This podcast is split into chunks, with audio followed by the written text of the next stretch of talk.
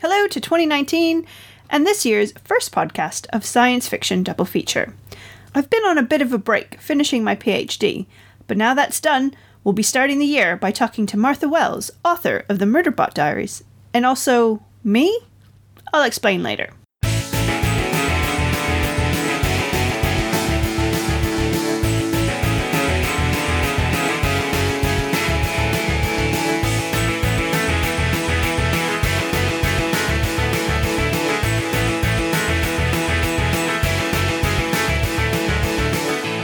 Systems Red and the following novellas take place in a future where commercial interest in space dominates all other concerns.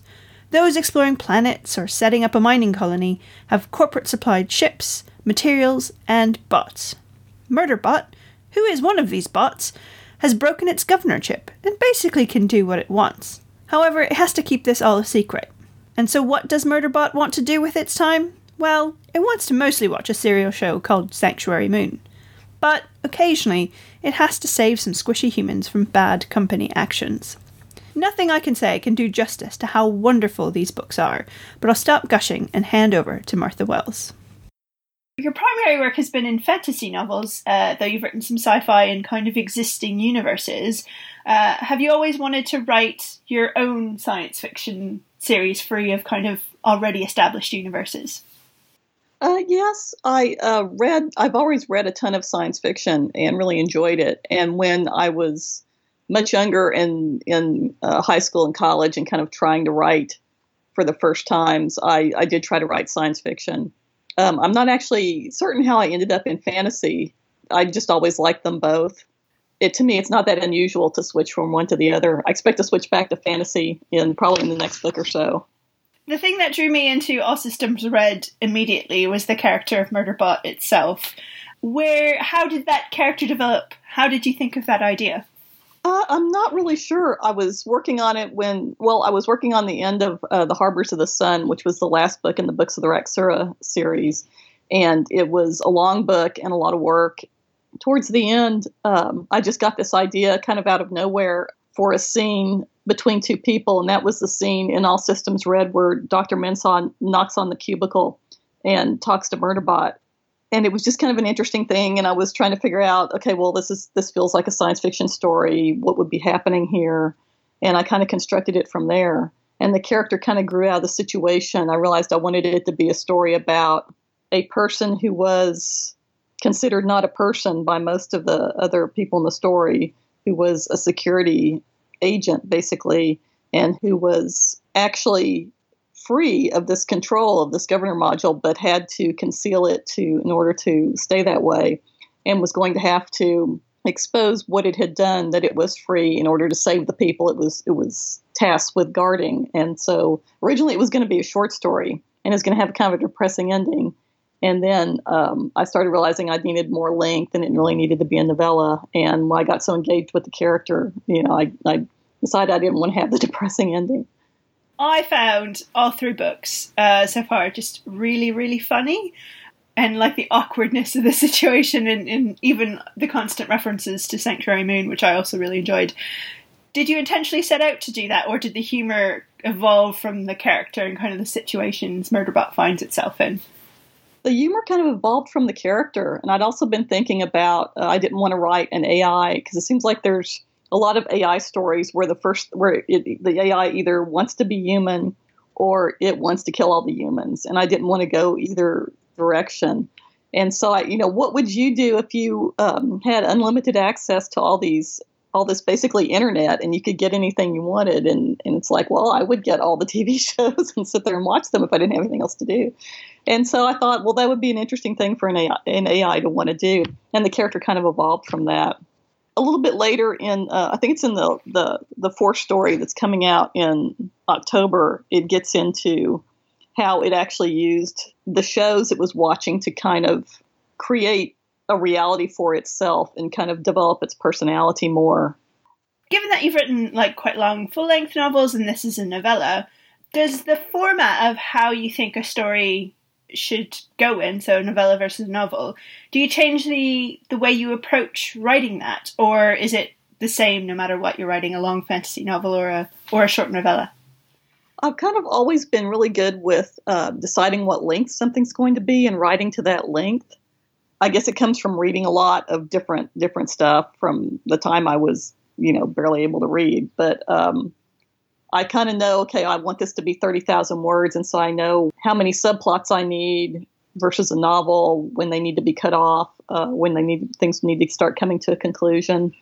It's not really that different. You just kind of have to realize that you know, there's only so much you can need. And actually, I started out when I was even going to novella length with All Systems Red. Uh, it was going to be too short, so I actually added some scenes to kind of give the, the mystery plot more detail. So yeah, it's not really it's not really different. It's just kind of a matter of knowing what length you're writing to and how the how the pacing should work. Well, I, I quite like the novellas. Just I, I read a lot of kind of you know long long novels as well, and that there are just such lovely, short, compact stories where there is like a thing going on and the mission had to be solved. Did you always env- envision the kind of multiple little plot points, I guess, not plot points, but kind of short missions that the novella provided, or did that evolve after the first one? That evolved after the first one because when originally when I sold it, I thought I was just it was just going to be that one, um, and then the uh, Tor.com asked for two, and so uh, which was which was nice because I didn't get to got to continue the story, and um, and I just after the second one I really wanted to keep going, so I did the I I started on the other two. Yeah, I didn't really when I wrote it I thought it would just be a one off, and it was kind of meant to be a standalone story. I'm glad there were more. oh, me too. I enjoyed I enjoyed writing them. In both the sequel, so an artificial condition and Rogue Protocol, we get uh, this glimpse into this wider universe that Murderbot uh, exists in. Uh, did you have to do any research to make, you know, the stations or the mining colonies or even the structure of how the company operates believable? No. Um, one thing a lot of people haven't commented on is the company is actually an evil insurance company. I, like most people my age, I have a lot of experience dealing with evil insurance companies. So I didn't really have to do that much research. I did I did bits and pieces. Um, I tend to do research. I don't tend to do research before the story usually, especially when it's something short. I tend to start writing, and then when I hit something I need to look up, I go I go and, and research that. So I'm I'm using my time better. But a lot of it came from just uh, years of you know of reading science fiction, and especially you know the 70s and 80s science fiction I'm most familiar with, and kind of developing my own world from that.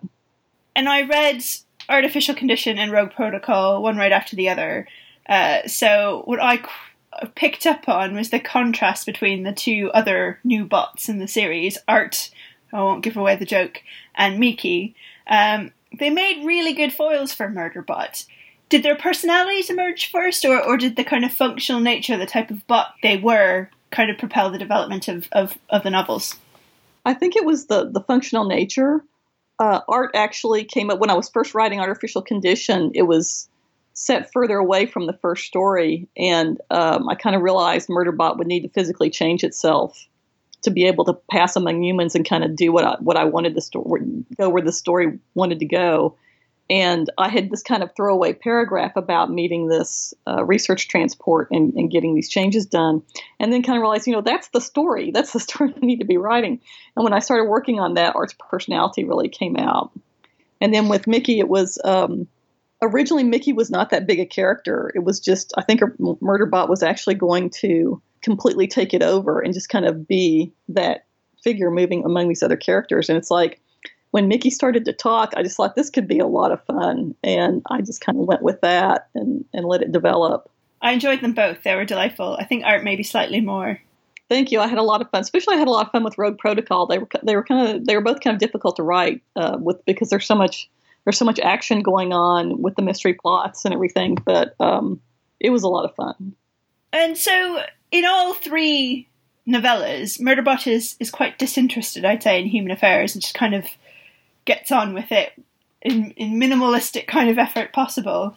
But at times it can't help to do good and save uh, some squishy humans uh, while investigating its own past. Is this something that's further explored in the fourth novella, or is it just kind of the consequence of being a bot?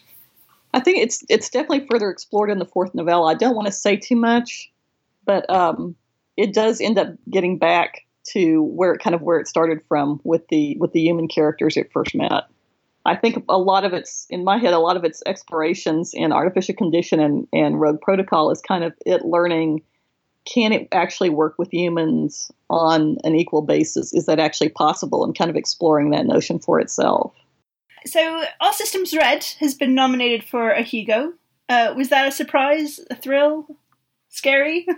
It was. It was a big surprise and a thrill because I had. Um, it's also nominated for a Nebula, and it won a um, an Alex Award, which is from the American Library Association and um, I was nominated for the Philip K. Dick Award. So I was definitely not expecting all that. I think I was kind of hopeful, um, especially it got such a good reception, and when it and it's it seemed to be popular, and so that does make you hopeful about awards. But um, I I wasn't really expecting the Hugo, and I was certainly I was I was hopeful, but not but not really expecting anything like that to happen. I was also very surprised that Books of the Raxura got nominated for uh, the best series Hugo. So that was just such a, a great thrill and an honor. I'm so happy about that. Have you been nominated before? is this kind of all coming at a rush? It's coming at a rush. I've been. I was the Death of the Necromancer, which came out in um, 1998, was nominated for a Best uh, Novel Hugo, but that was my last, the last major award uh, ballot I was on. This has all been really exciting.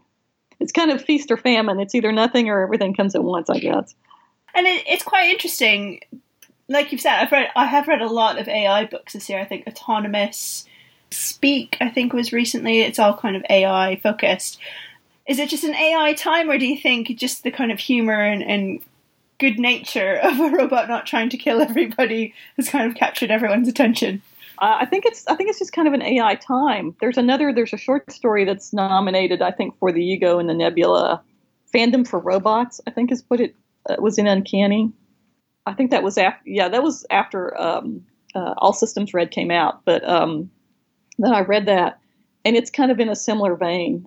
The evil AI thing has been popular in popular culture for quite a while, and I think kind of people are getting away from that and exploring different ways, different ways to look at it.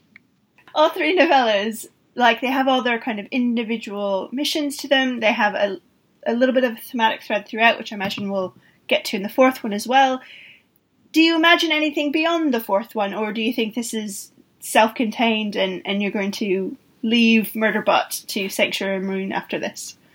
I think I, I would like to write some more. I've been playing with an idea for um, Murderbot and Art getting back together and having to do something, uh, go on an adventure for some reason, because I just I, I love Art's character and I, it's a lot of fun to write. So I'm not really sure yet. The past few months I've been working on Return to Dominaria, so, um, and that's all finished with now. So I finally kind of have a chance to get back and, and figure out what I'm actually going to write next. So I've been looking at that. Uh, one thing about them being um, kind of a different theme, a friend of mine pointed out that the first one is very kind of classic sci-fi adventure, but the second one has more of a noir feel. And so for Rogue Protocolist, I was I kind of took that idea and was trying to make it a bit more horror, you know, you know, kind of alien-esque horror. I'm not sure if the the fourth one has a theme like that though. I think it's kind of the I think it kind of harks back a bit to All Systems Red. So now that you've kind of fully gone into sci-fi, aside from from more Murderbot, do you have ideas for other sci-fi? Do you, do you want to pursue more of that as well as your you know fantasy writing? I don't know. I've always really kind of liked uh, things that combine science fiction and fantasy because that's what I was reading. There was there was a lot more of that in the early '70s when I was really uh, first getting into science fiction and fantasy. So I kind of like to do more of that. That kind of like things like Farscape, which was ostensibly science fiction but had a lot of fantasy feel to it in the way that that the characters and the situations they got into. I did a bit of that in Books of the Raxura, which is labeled as fantasy, but it's it's all alien characters. It does have a more it has have a bit of a science fiction feel. So I kind of I think I'd kind of like to explore in that direction more. Uh, and you've mentioned already that uh, you've read lots of sci-fi uh, and read lots of fantasy, I presume as well. What uh, sci-fi and fantasy reading now that you would recommend to everyone? Uh, well, N.K. Jemisin, I've been really enjoying uh, her books, and particularly this last trilogy that ended with The Stone Sky. That was really excellent. And I think that was one that really took fantasy to a different level that blended it a bit with science fiction, science fictional concepts. I've really liked uh, The Tiger's Daughter. It's K. Arsenault Rivera. I'm not exactly sure how to pronounce her middle name. I love that book. It's an it's a basically one volume epic fantasy. It's just been one of my favorite years uh, reads of the year. What else? Jade City by Fonda Lee. I really enjoyed. It's just gone out of my head. The one you mentioned, Autonomous. Yeah, that was that was really good too. Oh, Ann Leckie's new book, Provenance. I really enjoyed that.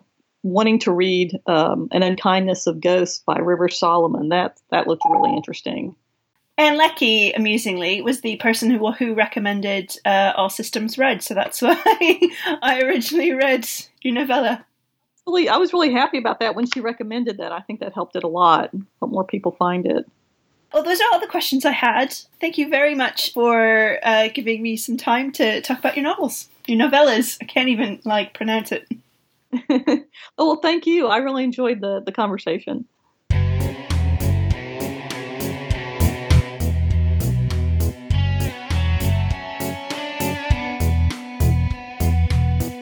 So it turns out that it's really difficult to get anyone to talk about space law. Perhaps their fees are astronomical? I'm sorry for that pun, but at the same time, not really that sorry. So instead of delaying this podcast any longer, I'm going to do my best to give a potted history of where these laws come from and what's in store for the future of space law. According to the United Nations Office for Outer Space Affairs, which has a real website and everything, Space law can be described as the body of law governing space related activities. Space law, much like general international law, comprises a variety of international agreements, treaties, conventions, and United Nations General Assembly resolutions, as well as rules and regulations of international organizations. There are five international laws which have been developed through the United Nations, which form the main body of space law. These treaties also sound like a whole lot of fun the 1967 Treaty on Principles Governing the Activities of States in the Exploration and Use of Outer Space, including the Moon and other celestial bodies, the 1968 Agreement on the Rescue of Astronauts, the Return of Astronauts, and the Return of Objects Launched into Outer Space, the 1972 Convention on the International Liability for Damage Caused by Space Objects. That sounds like space insurance the 1975 Convention on Registration of Objects Launched into Outer Space, and the 1979 Agreement governing the activities of states on the Moon and other celestial bodies. Alongside these treaties are other declarations, such as the Declaration of Legal Principles Governing the Activities of States in the Exploration and Uses of Outer Space, 1963, which is basically a declaration that space exploration should be done with good intentions and no one country can claim a part of space or celestial body. This came under scrutiny with the Bogota Declaration of 1976.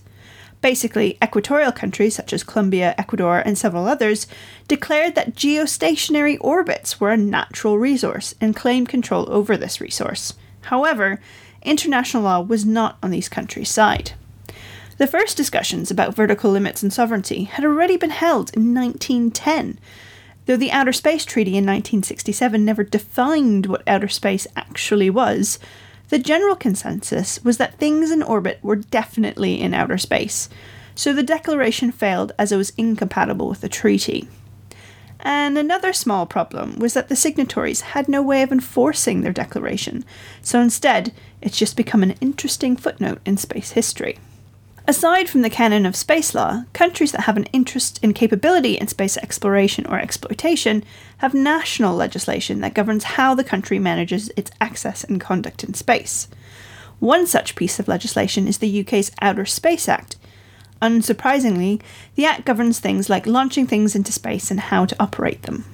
However, while declarations and international treaties are all well and good, there's still a lot of stuff that's quite uncertain while the EU has attempted to create a code of conduct for outer space activities, according to James O'Malley in the article Rising Nationalism Will Change the Politics of Space, China refused to sign it, with the inference being that it would infringe on what the superpower might want to do in the future.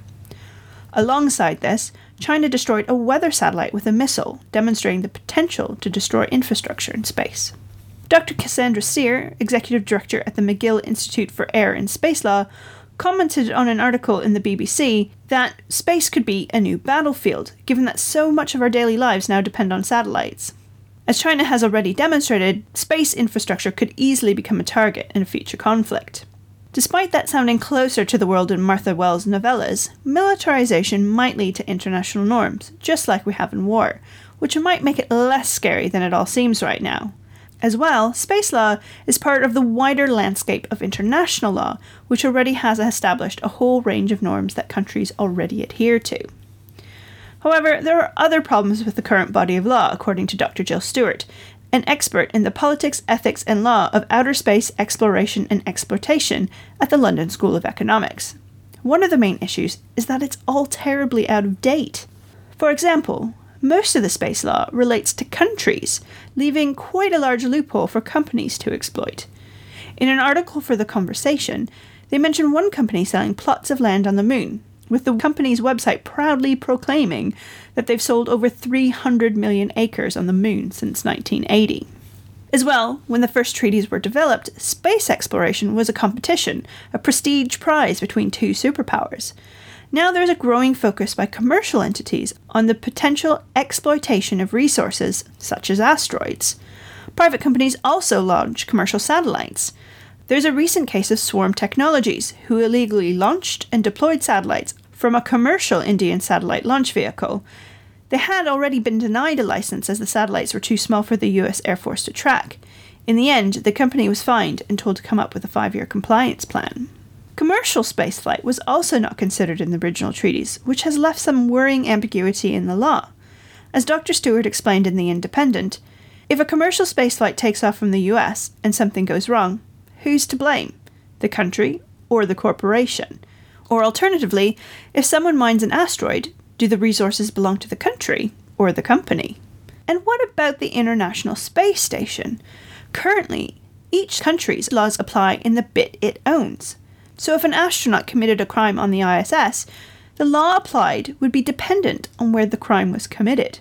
Even more mind boggling to contemplate is that the European states all share jurisdiction over the ESA Columbus Laboratory. Luckily, it seems that the people they send up there are all pretty law abiding, as far as we know anyway, and we don't really have to worry about that quite yet. But what if there was an independent private space station? Would any law apply there at all? We're back to the ambiguity in the current law applying to the countries and not companies once again.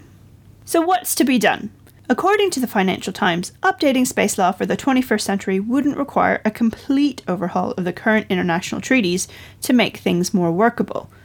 Rather, a governance framework could be adopted by countries with the capability to launch objects or people into space. There is one currently being worked on by the International Institute of Air and Space Law in the Netherlands, which again is a real thing with a website and researchers and everything. Geez, why don't they tell you that space law is a real legit thing when you're in high school? Why do they have such fun sci fi names? The group published a paper entitled Draft Building Blocks for the Development of an International Framework on Space Resource Activities in September 2017, which you can read online. Links for that and all the articles mentioned in this podcast will be available in the show notes. This document sets out that an international framework should create, quote, an enabling environment for space resource activities, and that it should benefit all countries and humankind. To do this, the framework should 1. Identify and define the relationship of space resource activities with existing international space law, including the provisions of the United Nations treaties on outer space. 2. Propose recommendations for the consideration of states for the application or development of domestic frameworks. 3. Propose recommendations for the consideration of intergovernmental organizations for the application or development of internal frameworks. And finally, promote the identification of best practices by states, intergovernmental organizations, and non governmental entities. It has some other sensible provisions, such as making sure that the regulations are incremental and develop as technologies evolve rather than just speculate. As well, have consistency not just between domestic legislation, but also between intergovernmental organizations. And finally, provide legal certainty for entities operating in space and promote the orderly and safe utilization of space resources. If all this space law chat floats your boat, the working group even has a newsletter you can subscribe to. The latest meeting was in November 2018, so active work is continuing. Of course, this now seems even more pressing than ever, with the announcement of China landing a lander on the moon. Maybe it'll give more impetus to the working group and all those space lawyers, highlighting the current issues with space law. In the meantime, if you're thinking of a future career, maybe think about becoming a space lawyer. You can boldly go where no lawyer has gone before. I mean, I want to be sorry, but it's just so hard. I love terrible jokes. Anyway, thanks to Martha Wells for taking time to talk to me about the very, very delightful Murderbot Diaries. All four books are available, and the internet tells me that there's now a hardcover version of All System Red. So if you have some leftover Christmas cash and haven't yet encountered Murderbot, you definitely should make its acquaintance. Remember, the science fiction of the future depends on the science fiction we read today, so read wisely. Thanks for listening.